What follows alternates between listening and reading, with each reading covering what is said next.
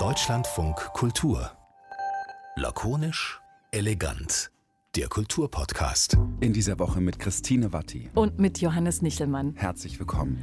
Hallo Johannes. Hallo Christine. Es sind ja aufregende Zeiten aktuell. Heute ist, wir sagen das jetzt ja immer dazu, heute ist der 24. März und es ist sehr früh. Ich glaube, wir haben noch nie so früh lakonisch elegant begonnen. Es ist der 29. Tag des russischen Angriffskrieges auf die Ukraine. Ich habe das heute in einem Newsletter gelesen und dachte, man vergisst zu zählen. Am Anfang war das ja noch so, dass man immer genau wusste, wie viele Tage das jetzt läuft. Und jetzt kommt man in diese, glaube ich, gefährliche Zeit, auch medial gesehen, dass es einfach immer so weiterläuft und man so aufpassen muss, dass nicht die Berichterstattung äh, also die wird abflachen, wie das natürlich ist bei langen Krisen, logischerweise. Warum sollte das hier anders sein? Aber wenn man so merkt, die Emotionen verhalten sich auf einmal anders. Aber wir befinden uns immer noch in der Zeitenwende. Dieses Wort mochte ich so gerne, weil ich so gerne analysieren wollte. Die Sondersendungen werden jetzt äh, erstmal runtergefahren, ne? Von, ja. von allen Netzwerken, also öffentlich-rechtlich und privat, die machen erstmal keine Sonderberichterstattung mehr. Verlängern ein paar Nachrichtensendungen, aber ansonsten normalisiert sich das. Die Meldung habe ich gestern gelesen und fand ich total interessant. Aber war das eigentlich der Punkt, wo die Zeitenwende eine wo die mhm. geschafft ist, so quasi medial, wo es normal wird, nach ja. einem Monat jetzt.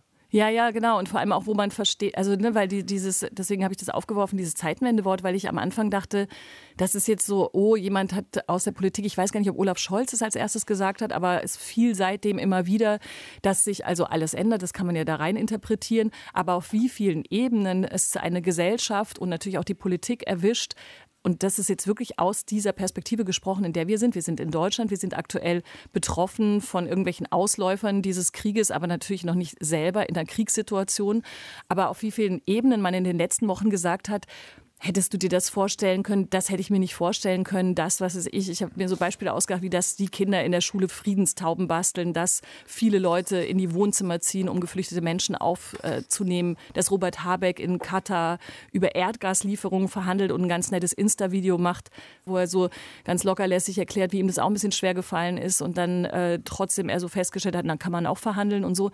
Also hättest du dir das vorstellen können, finde ich so eine Unterüberschrift dieser Zeitenwende. Ich war in dieser Woche in der komischen Oper in Berlin und durfte da einen Demenzchor besuchen, also wo alte Leute, die dementiell verändert sind, gesungen haben.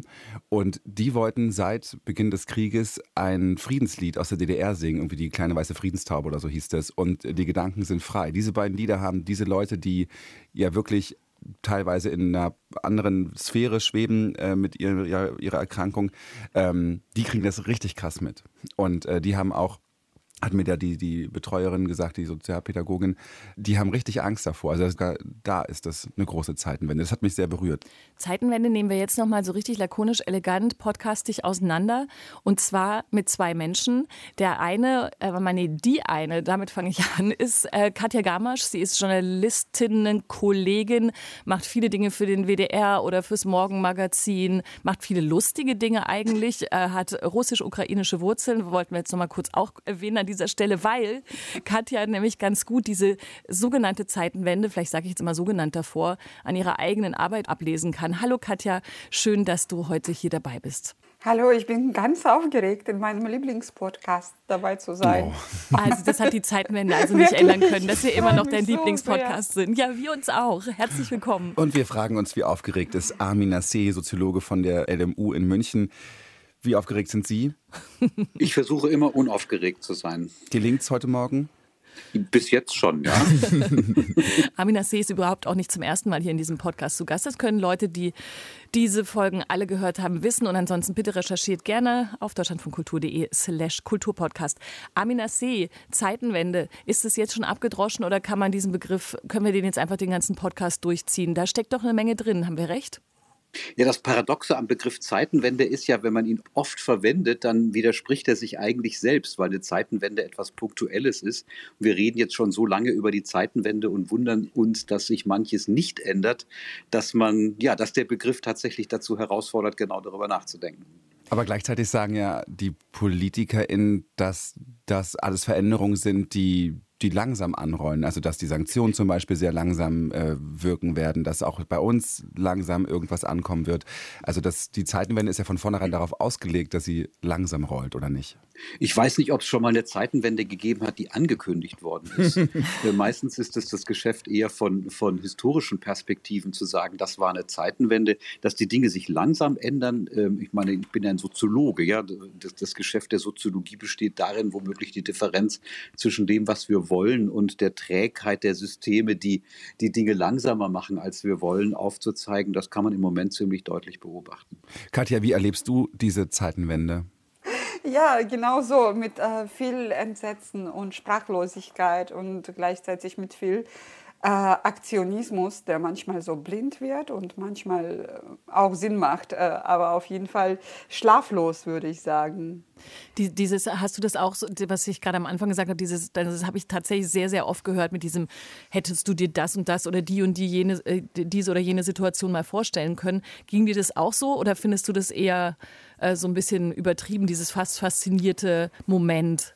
Ich glaube, so geht es allen, so geht es auch Menschen in Russland. Keiner hat damit gerechnet und alle sind überrumpelt. Und diesen Gedanken hatte ich bis vor zwei Wochen äh, so zehnmal am Tag, äh, wenn ich äh, irgendwelche Videos geguckt habe von meinen Freunden aus der Ukraine, wenn ich mir wirklich Sorgen gemacht habe über den Atomkrieg. Es gab so einen Moment, wo ich die ganze Zeit nur versucht habe herauszufinden, wo hier der nächste Bombenbunker ist und habe festgestellt, in Köln gibt es keinen Atombunker mehr.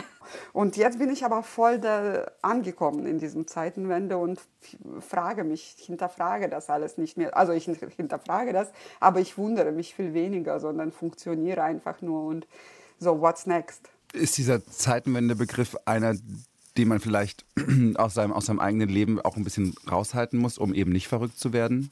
Ich glaube, man muss sich damit aktiv auseinandersetzen, weil ähm, mir scheinen umgekehrt all diese Menschen verrückt, die sich damit nicht auseinandersetzen, die jetzt ganz normal äh, ihr Leben weiterleben, so als ob nichts wäre. Und äh, wenn ich auf die Straße gehe, äh, sehe ich nur solche Menschen. Natürlich kann ich nicht in den Kopf reingucken, was da vor sich geht, aber ich denke mir immer, wenn jeder sich damit auseinandersetzt und wenn jeder in seinen Kräften Bemühungen unternimmt, um das irgendwie noch zum Guten äh, bringen zu, äh, zu bringen, dann vielleicht, vielleicht können wir auch diese Zeitenwende irgendwie rückgängig machen oder aufhalten oder nicht so schmerzhaft und schlimm machen, wie es auch passieren könnte. Amina See, kann man Zeitenwenden aufhalten? Ja, wahrscheinlich, wahrscheinlich nicht, aber ähm, es, es, es, geht ja, es geht ja doch um so etwas wie Aufmerksamkeitsökonomien. Also wenn wir uns mal in die Situation versetzen, bevor dieser Krieg stattgefunden hat, dann war unsere Aufmerksamkeit ja viel, viel weniger darauf gerichtet, dass dies passieren kann. Ja, also Frau Gamasch, Sie haben das ja auch gerade gesagt, man hat unmittelbar davor nicht damit gerechnet und auch die Jahre davor nicht damit gerechnet, obwohl es viele Zeichen gegeben hat, äh, ja, dass Putin doch oftmals genau die Dinge tut, die er sowohl verklausuliert als auch direkt ankündigt. Und ähm, es ist doch interessant, dass wir jetzt äh, viele Dinge, die uns vorher wie selbstverständlich erschienen, und das ist in der Aufmerksamkeitsökonomie so, dass zum Beispiel Leute, die Handel miteinander betreiben, nicht aufeinander schießen oder dass wir mh, hm, alle politischen Systeme asymmetrisch betrachten und keine Unterschiede mehr machen, äh, dass wir in einer globalisierten Welt leben, in der äh, Kontakte und Netzwerke eigentlich so etwas ausschließen müssten, wie das, was jetzt stattfindet, sich als naiv herausstellen stellen. Und ähm, jetzt haben wir die Situation, dass wir mit dieser neuen, mit dieser, mit dieser neuen Erkenntnis umgehen müssen. Und was mich durchaus nervt, das ist, äh, dass viele im Moment äh, ja das geradezu als Vorwurf formulieren, ist immer schon gewusst haben zu können und warum man bestimmte Dinge vorher eben nicht gesehen hat. Das hängt eben damit zusammen, dass, dass wir nicht damit gerechnet haben, dass die Aufmerksamkeitsökonomie das äh, gewissermaßen aus unseren Köpfen herausgebracht hat. Nach diesem Ereignis sehen wir die Dinge anders und es ist unglaublich schwer, jetzt auf einmal viele Dinge, die wir für sakrosankt und sicher gehalten haben, dass das auf einmal nicht mehr gilt. Und ich glaube, das fällt nicht nur im privaten Leben schwer, sondern das fällt natürlich auch schwer für diejenigen, die politische und ökonomische Entscheidungen zurzeit treffen müssen. Es ist vieles anders geworden und trotzdem muss ein Auf, ein, ein, ein Alltag aufrechterhalten werden. Also der Hinweis ist ja vorhin schon gefallen, dass die Aufmerksamkeitsökonomie auch in, in den Medien natürlich sich verändern wird. Schon deshalb, weil die Bilder sich gleichen, weil sich die, das Kriegsgeschehen wiederholt, äh, weil es gar nicht so viele neue äh, Informationen gibt, auch wenn das, was passiert, sehr einschneidend ist, vor allem für diejenigen, die unmittelbar darunter leiden. Das ist eine ganz, ganz schwierige Gemengelage. Katja, du sprichst ja natürlich ähm, durch dein Engagement auch und deinen Job viel mit, mit Leuten auch aus der Ukraine gerade. Bekommen die diese Debatten, die gerade in Deutschland geführt werden, irgendwie, irgendwie mit? Und, und wie denken Leute, mit denen du gesprochen hast, ähm, darüber? Also wenn wir jetzt über die Zeitenwende diskutieren und über Energiepreise und so weiter und so fort.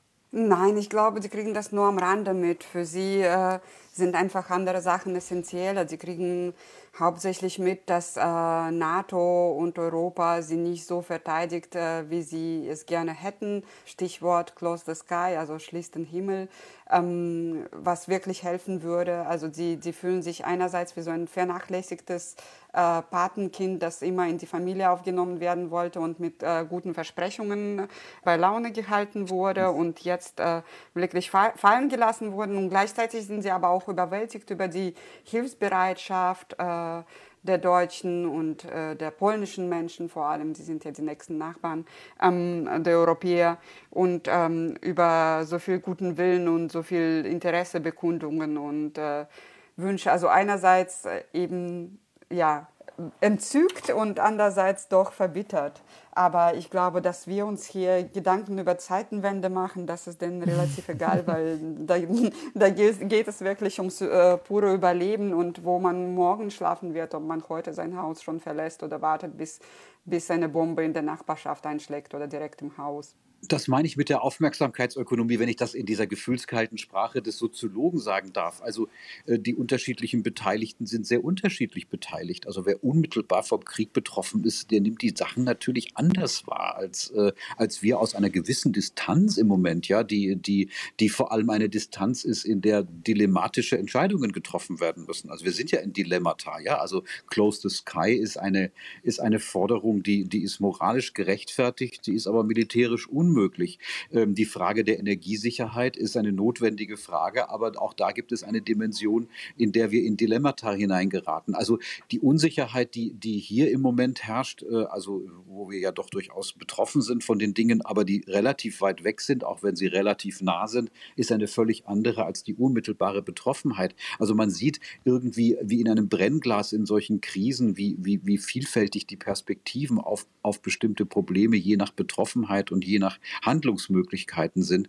Und ich glaube, die Zeitenwende besteht, wenn wir jetzt über den Begriff nochmal reden wollen, die besteht tatsächlich darin, dass wir jetzt Entscheidungen treffen müssen oder andersrum, dass das so sichtbar wird, dass Entscheidungen getroffen werden müssen, die man eigentlich gar nicht treffen kann. Mhm. Also wie hilft man der Ukraine militärisch, ohne selbst Kriegspartei zu werden? Ich habe keine Ahnung von Militärstrategien und äh, kann dazu gar nichts beitragen. Aber dass das eine dilemmatische Entscheidung ist, das ist irgendwie klar. Und äh, die Frage, wie man, wie man sozusagen aus dieser Situation rauskommen kann. Dazu gibt es eigentlich keine konkreten Konzepte. Trotzdem muss unmittelbar gehandelt werden. Das ist die schwierige Situation, für die das sozusagen aus der Distanz als eine Zeitenwende erscheint. Also wir sollten uns vielleicht nicht so sehr mit uns selbst beschäftigen, sondern damit, äh, wie man eigentlich die Gemengelage zurzeit beschreiben kann. Und die ist vergleichsweise auswegslos, würde ich im Moment sagen. Trotzdem muss es Auswege geben. Aber das ist doch interessant, oder? Dass irgendwie jetzt nach der Pandemie, wo wir dieses Brennglas-Bild äh, immer wieder gewählt gewählt haben. Jetzt äh, ja. ist dieser Krieg, ähm, wo wir schon wieder eine Brennglassituation haben, um dann genau auf die Welt zu gucken und auf das, was vorher war und wie, wie es eben jetzt eskaliert ist und so weiter und wer wann woran wie beteiligt war. Und dass es wieder genau diese Schwierigkeit gibt, da, das Dilemma auszuhalten. Und es ist auch natürlich total eine entspannte Perspektive, das jetzt so analysieren zu können, weil natürlich genauso wie Katja es geschildert hat, ukrainische Leute ja. brauchen jetzt nicht darüber nachdenken, sondern die brauchen jetzt sofort eine Antwort, während so wir sagen, oh, es ist ja schwierig und während hier natürlich genauso genauso wie bei der Pandemie wieder Gruppen entstehen, die sagen, also es ist auf jeden Fall so oder so richtig. Also vorher waren es die Virologen, jetzt sind es die Militärexperten, die in diesen Debatten sich zerstrudeln oder gleichzeitig halt was anderes machen, was ich auch unangenehm finde, sich total auf sich selber in so einer seltsamen äh, nationalistischen fast Perspektive auf sich selber oder uns selber zurückziehen, ne, um zu gucken, was ist mit den Energiepreisen, wo müssen wir, was ist denn jetzt mit uns, was wäre, wenn uns dieser Krieg erreicht und so. Also warum ist es denn so schwierig, in Extremsituationen ähm, jetzt das abgeschmackte Wort, äh, ambiguitätstolerant zu sein, zumindest wenn man nicht selber betroffen ist. Aber Ambiguitätstoleranz ist ja noch gar nicht die Lösung. Das würde ja heißen, na gut, da ist halt eine Ambiguität. Also die ja, spannende stimmt. Frage ist ja, wie geht man eigentlich mit der Ambiguität um? Und die verschwindet nicht, auch nicht durch das richtige, auch nicht durch das richtige äh, Handeln. Also ähm, die Betroffenheit, ich habe es vorhin ja gesagt, die, die Betroffenheit der unmittelbar Betroffenen, die ist durch nichts zu vergleichen mit dem, was, was wir jetzt hier erleben, mit gar nichts. Ja? Und mhm. selbst unsere Solidaritätsbekundungen sind eigentlich ein hilfloser Versuch, da ein Rolltaking zu machen, dass das ja gar nicht möglich ist. Und nochmal der blöde Satz. Und trotzdem muss im Moment entschieden werden. Und die Ambiguität besteht eben auch darin, dass im Moment niemand so richtig weiß, was denn die richtige Entscheidung ist. Also wenn man etwa an das, an das Energieembargo denkt. Ich bin also nicht nur kein Militärexperte, sondern auch kein Ökonom. Ja, und ähm, vermag ehrlich gesagt nicht wirklich zu sagen, ob das richtig ist oder falsch falsch. Mir fallen sehr viele Argumente ein, die dafür sprechen und ich lese einige, die dagegen sprechen und ich fühle mich nicht in der Lage, da ein genaues Urteil zu bilden. Das ist Ambiguität. Äh, da kann ich tolerant sein, das äh, auszuhalten, aber wie löse ich das eigentlich auf? Stimmt. Aber das ist äh, so ein typisch europäisches Phänomen und äh, ein schönes Problem, aber auch ein Luxusproblem, was die Leute im Osten gar nicht so haben. Also diese Debatten und diese Diskurse und diese Widersprüchlichkeit und äh, die Ambiguität auszuhalten. Ähm, wir, also ich, die da in Sowjetunion aufgewachsen äh, bin, ähm, wir sind darauf getrimmt und wir sind immer dazu bereit, für unsere Prinzipien zu sterben. so und äh, das zeigt sich gerade äh, in Ukraine. Ich glaube, das zeigt sich zum Teil auch in Russland. Das das zeigt sich bei mir, in meiner Familie, die da schreit, wir müssen eingreifen. Es ist egal, was mit uns dann passiert, der Krieg ist doch schon längst da und es gibt keine andere Wahl für uns, als äh, jetzt militärisch einzugreifen und die Ukraine zu schützen. Wir werden sowieso nicht entkommen und gleichzeitig denke ich, weil ich Europa immer obwohl ich hier lebe, ein bisschen von außen betrachte und das nicht als selbstverständlich halte und auch all die Vorteile schätze, die Europa hat.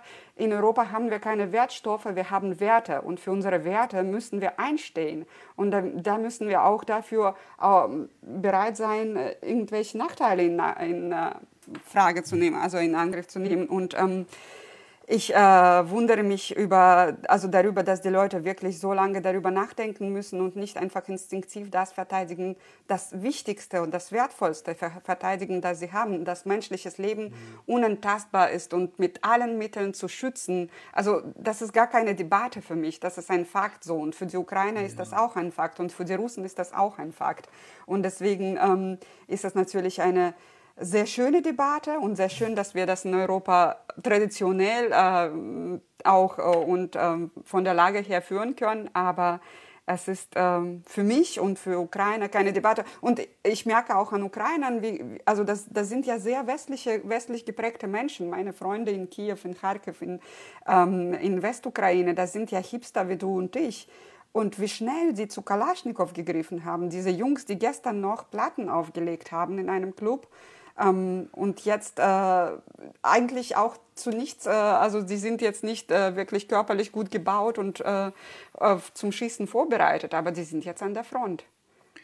Frau Gamasch, ich hoffe, Sie nehmen mir nicht übel, wenn ich, wenn ich, wenn ich sage, hm, dass es vielleicht auch ein Vorteil ist, dass die NATO, also jetzt rede ich tatsächlich als Militärexperte, der ich nicht bin, dass die, dass die NATO ähm, nicht instinktiv handelt. Also das, das, ähm, das instinktive Handeln wäre in der Tat, äh, dass, man, dass, man, dass man eingreift. Und was wir doch zurzeit erleben, ist das, was wir über Jahrzehnte gelernt haben, nämlich das, äh, das Gleichgewicht des Schreckens, wie wir das früher im Kalten Krieg genannt haben, nämlich äh, die wechselseitige Bedrohung mit Atomwaffen tatsächlich eine so, eine so unsägliche Form von Folgen haben kann, äh, dass äh, eine wechselseitige Pattsituation möglich ist. Also man muss es ganz offen sagen, die Ukraine zahlt im Moment den Preis dafür, dass, ähm, dass man vorher zu feige war, und zwar mit Mann meine ich jetzt den Westen zu Ja. feige war, die angedeuteten Formen einer, eines möglichen Schutzes äh, eben nicht gemacht zu haben. Dieses ganze Märchen über die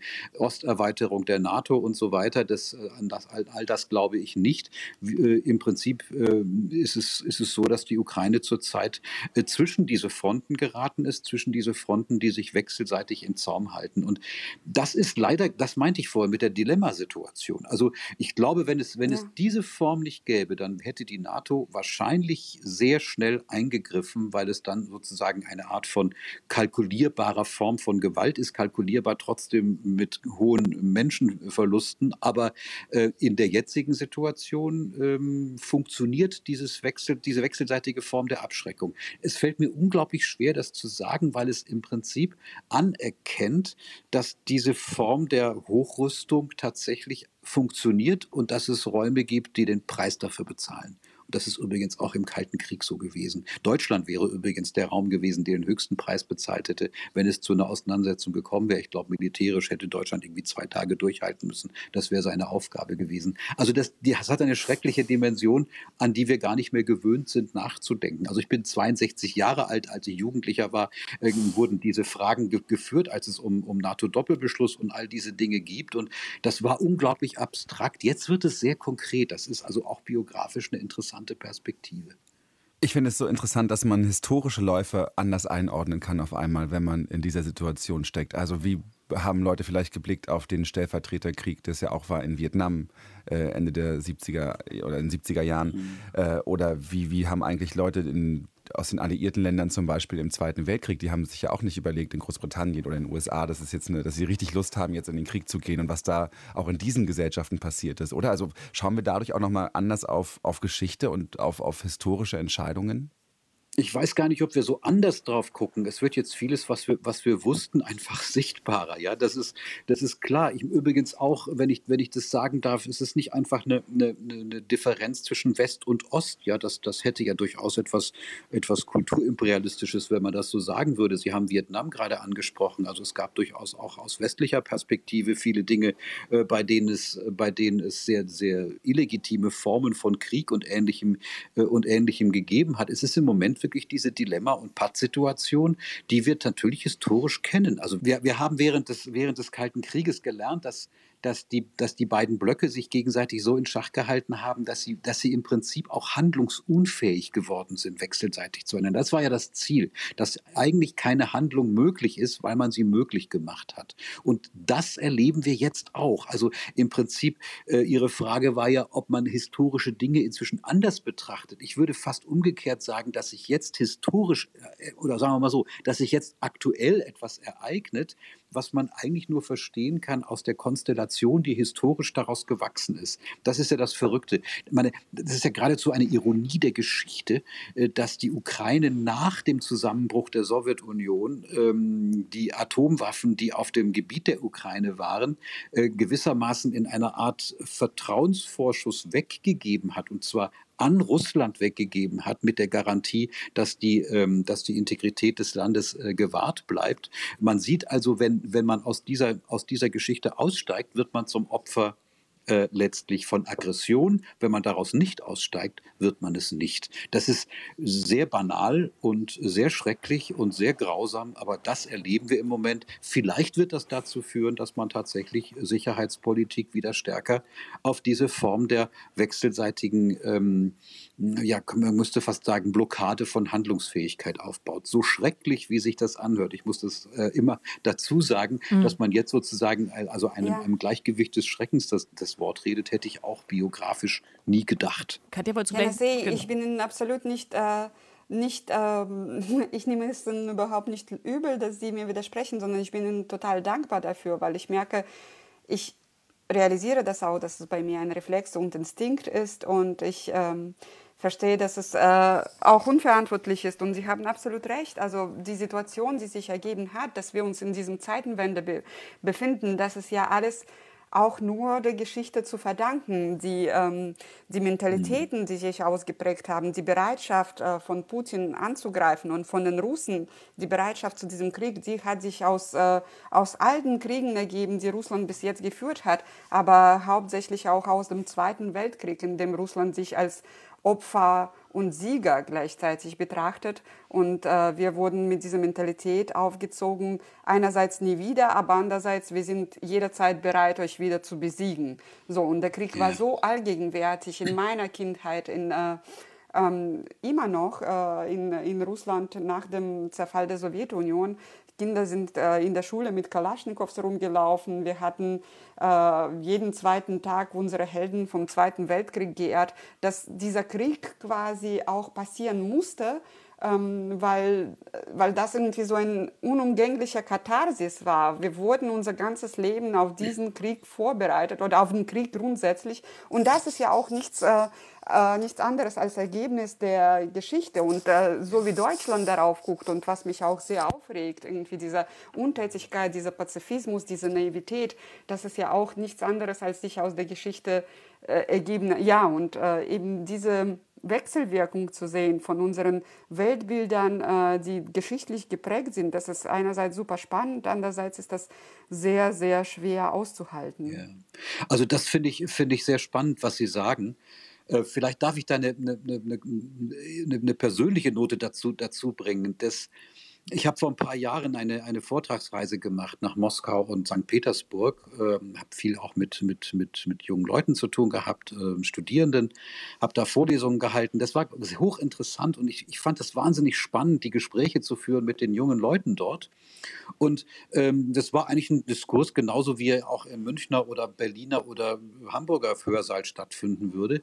Aber interessant war genau das, was Sie gerade sagen, dass das Selbstverhältnis, ja, also das Verhältnis sozusagen der jungen Leute, übrigens interessanterweise sehr vieler junger Frauen, Russland gegenüber etwas ist, was mir unfassbar fremd war. Also die haben tatsächlich permanent gesagt, dass sie, dass sie sich angesichts der Geschichte der, der UdSSR und dann, und, dann, und dann Russlands nach dem Zweiten Weltkrieg wundern, dass sie so wenig vom Westen aus anerkannt werden. Und ich will jetzt nicht sagen, dass das, dass das, dass das eine angemessene Reaktion ist. Ich will nur sagen, wie fremd mir das war, der ich sozusagen in der, in der Bundesrepublik Deutschland aufgewachsen bin. Und ähm, eine der Lehren aus diesem Zweiten Weltkrieg eher gewesen ist, sich mit so etwas wie Bedrohung, wechselseitigen Anerkennungsverhältnissen und solchen Dingen eigentlich gar nicht zu beschäftigen beschäftigen und zum Teil sehr naiv, wie Sie vollkommen richtig sagen, äh, zu denken, dass Sicherheit etwas ist, was irgendwie durch, durch Freundlichkeit produziert wird. Realistischerweise ist es ja produziert worden dadurch, äh, dass die Vereinigten Staaten von Amerika in Europa auch bestimmte geostrategische Interessen hatten. Aber das wussten wir alles, aber das war irgendwie aus den Köpfen relativ weit weg. Und das, wie Sie es beschreiben, das ist tatsächlich etwas, was eine Differenz darstellt. Wenn man über diese Situation mal hinaus ist, wird das, glaube ich, ein Thema sein, über das man sehr, sehr sehr, stark nachdenken muss. Ich habe viel von Ivan Krastev gelesen, der versucht hat, osteuropäische politische Entwicklungen zu beschreiben und, und sehr schön auch dort beschreibt, wie, wie, wie der Westen sich womöglich nicht vorstellen kann, dass man eine lange Zeit lang nicht auf der Seite sozusagen der historischen Sieger gestanden hat äh, und deshalb eine andere Form von Reflexion braucht. Also ich bin Ihnen sehr dankbar für diese auch persönliche Perspektive. Ich kann das sehr, sehr gut nachvollziehen. Es ändert aber trotzdem im Moment nichts an der Wechselseitigkeit Möglichkeit des Schreckens, ähm, den niemand so richtig in der Hand hat. Wie wahnsinnig äh, klein einem dann, wenn man jetzt Ihnen oder euch beiden zuhört, einem diese ganzen aktuell geführten oder sogar auch hilflos verzweifelten Debatten so vorkommen. Ne? Also äh, Sie, Herr Nassir, haben am Anfang mal gesagt, es ist, haben Sie nicht sogar gesagt, es ist aussichtslos, sowas in der Art, so ein schlimmes Wort, wie, also dass man nicht hören will, wenn man gerade sich in so einem gesellschaftlichen äh, Anerkennen einer Situation findet, von der man ja immer noch glaubt, und das ist bestimmt nicht nur Twitter-Wissen, sondern insgesamt in diesen Debatten oder Talkshows zu sehen, es muss sich um einen selbst drehen oder es muss jetzt sofort eine Haltung geben, man muss für die eine, die andere Seite, die eine oder die andere Position sein, dann ist es ja, äh, äh, reden wir ja auch, also nicht nur seit Jahren, sondern auch aktuell eigentlich äh, das Falsche oder zumindest das immer am Problem vorbeigehende, wobei natürlich jetzt auch die Aufarbeitung der Geschichte uns auch nichts helfen würde, weil man kommt nicht so richtig raus.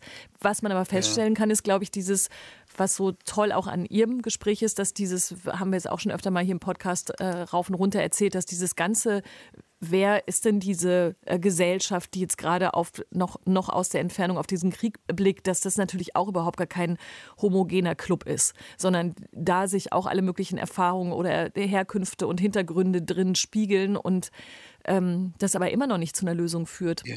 Und nicht nur Herkünfte und ähnliche Dinge spiegelt sich darin wieder, sondern auch unterschiedliche Aufgaben. Ich würde, ich würde nicht Ihrem, Ihrem Satz eigentlich nicht zustimmen, zu sagen, dass, das, dass die Dinge, mit denen wir uns jetzt beschäftigen müssen, irgendwie kleine Dinge sind. Also mm. na, na, natürlich müssen Routinen aufrechterhalten werden. Natürlich muss man dafür sorgen, dass Strukturen weiterlaufen. Natürlich muss man Alltagsprobleme lösen. Das ist ja gar keine Frage. Äh, die, die spannende Frage ist, welche Potenziale haben wir im Moment eigentlich dafür? Also ich würde jetzt nicht sagen, dass wir, dass wir, wenn wir uns mit unseren eigenen Problemen beschäftigen, damit äh, damit äh, der, der Sache schaden oder womöglich etwas Falsches tun. Ähm, die Ausweglosigkeit, von der ich vorhin gesprochen habe, ist die, dass, dass, dass die Lösung des militärischen Konflikts in der Ukraine tatsächlich nicht so leicht herzustellen ist, wie wir das gerne hätten. Also mein erster Impuls ist auch gewesen, natürlich muss man militärisch dort eingreifen und wir lernen interessanterweise jetzt von Militärs, dass das nicht geht. Ich finde das total spannend, dass es oftmals sehr zivile Leute sind. Ich habe mal in einem Text geschrieben, zivil bis zur letzten Patrone. Ähm, sehr, sehr, sehr zivile Leute sind, die, die, die jetzt tatsächlich für starke militärische Interventionen reden. Und wenn man dann Interviews mit, mit Militärexperten oder sogar Militärs hört, dann sind das Leute, die versuchen eher sehr, sagen wir mal, mäßigend und vorsichtig zu wirken. Auch das wirft ja eigentlich Erwartungen durcheinander, die wir vorher womöglich übereinander gehabt haben. Äh, das sind die Routinen, die zurzeit außer Kraft, na, außer Kraft nicht, aber zumindest, zumindest sehr stark, sehr stark befragt werden oder in Frage gestellt werden. Und ich würde das nicht für kleine Probleme halten. Das ist die Situation, in der wir jetzt entsprechend handeln müssen. Na gut. Ich bin gestern ein ganz kleiner Zwischenfall dazu. Ich musste äh, irgendwelche Powerbanks abholen für eine Ladung, die nach Kiew gebracht wird. Und dann habe ich mit meinem Auto in Halteverbot geparkt. Und äh, nach zwei Minuten, als ich äh, rauskam, wie eine Möhre aus der Erde, stand eine Politesse da und hat mir eine äh, Strafe geschrieben. Und ich vollkommen außer sich was soll denn das? Haben Sie nicht mitbekommen? Es ist Krieg. bin einfach, sie war vollkommen perplex. Ich bin ins Auto eingestiegen und bin davon gefahren mit meinen Powerbanks und, und dachte dann, wie schön doch ist, dass in Deutschland noch diese Routinen gibt und dass dieses Land einfach weiterhin funktioniert, wie es funktioniert. Genau, Weil der Strafzettel äh, wird jetzt irgendwo hingefaxt. So genau.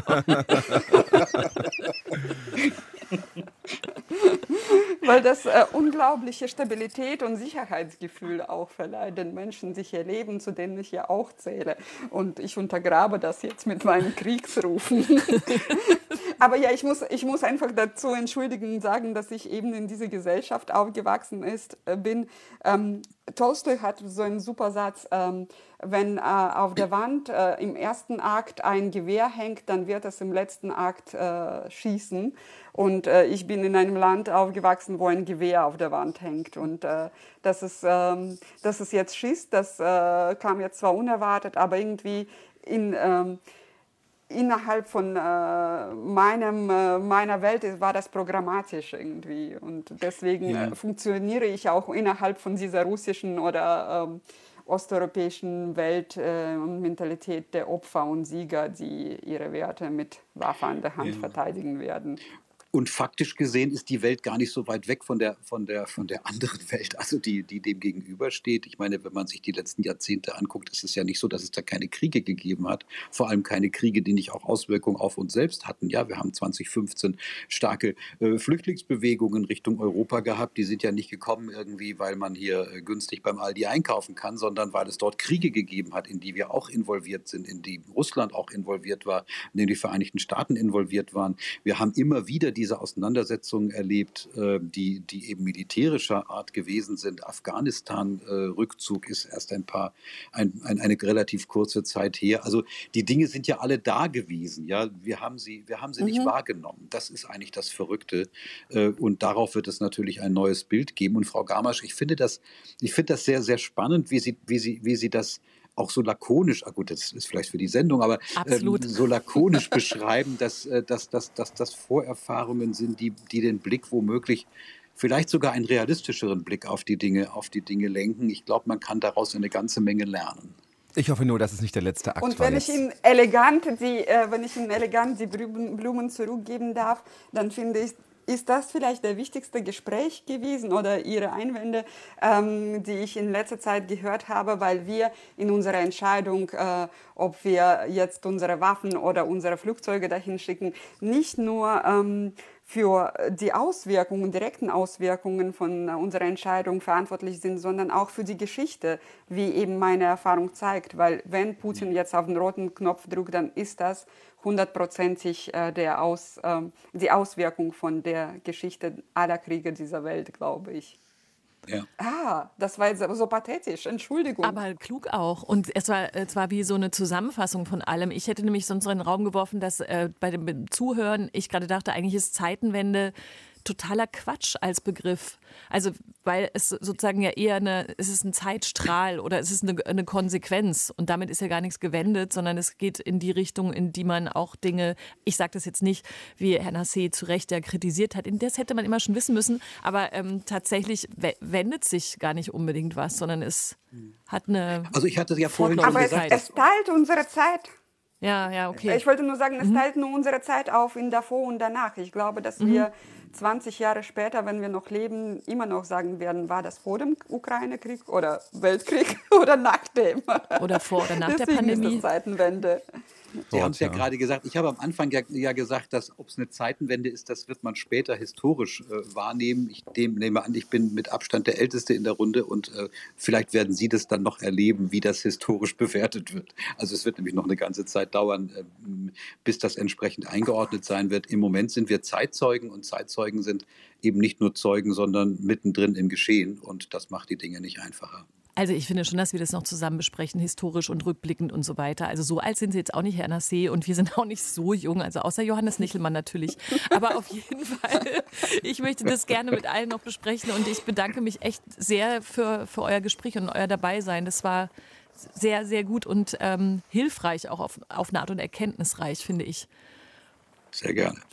Ähm, vielen herzlichen Dank. Genau, äh, das war lakonisch elegant mit lakonisch und elegant, wie wir festgestellt haben in dieser Genau. Ausgabe. Äh, danke Katja Garmisch, danke Armin Nasehi. Und dann, wenn ihr wollt, schreibt uns gerne eine E-Mail lakonischelegant.deutschlandfunkkultur.de. Und wir freuen uns auch immer, wenn ihr, wo es geht, uns fünf Sterne gebt. Das ist uns sehr wichtig. Weil auch am Ende dieses Podcasts geht es auch um uns. Einfach um uns. Naja, ich habe gehört, so ein Call to Action, der hilft dann auch. Also, ähm, wie im echten Leben. In diesem Sinne, Dankeschön fürs dabei sein, Dankeschön fürs Zuhören. Eine neue Ausgabe von Lakonisch Elegant gibt es am nächsten Donnerstag wieder ab 17 Uhr im Internet. Danke, Johannes. Danke, Christine. Mehr von Deutschlandfunk Kultur hören Sie auch in unserer App. Der DLF Audiothek. Jetzt kostenfrei herunterladen für Android und iOS.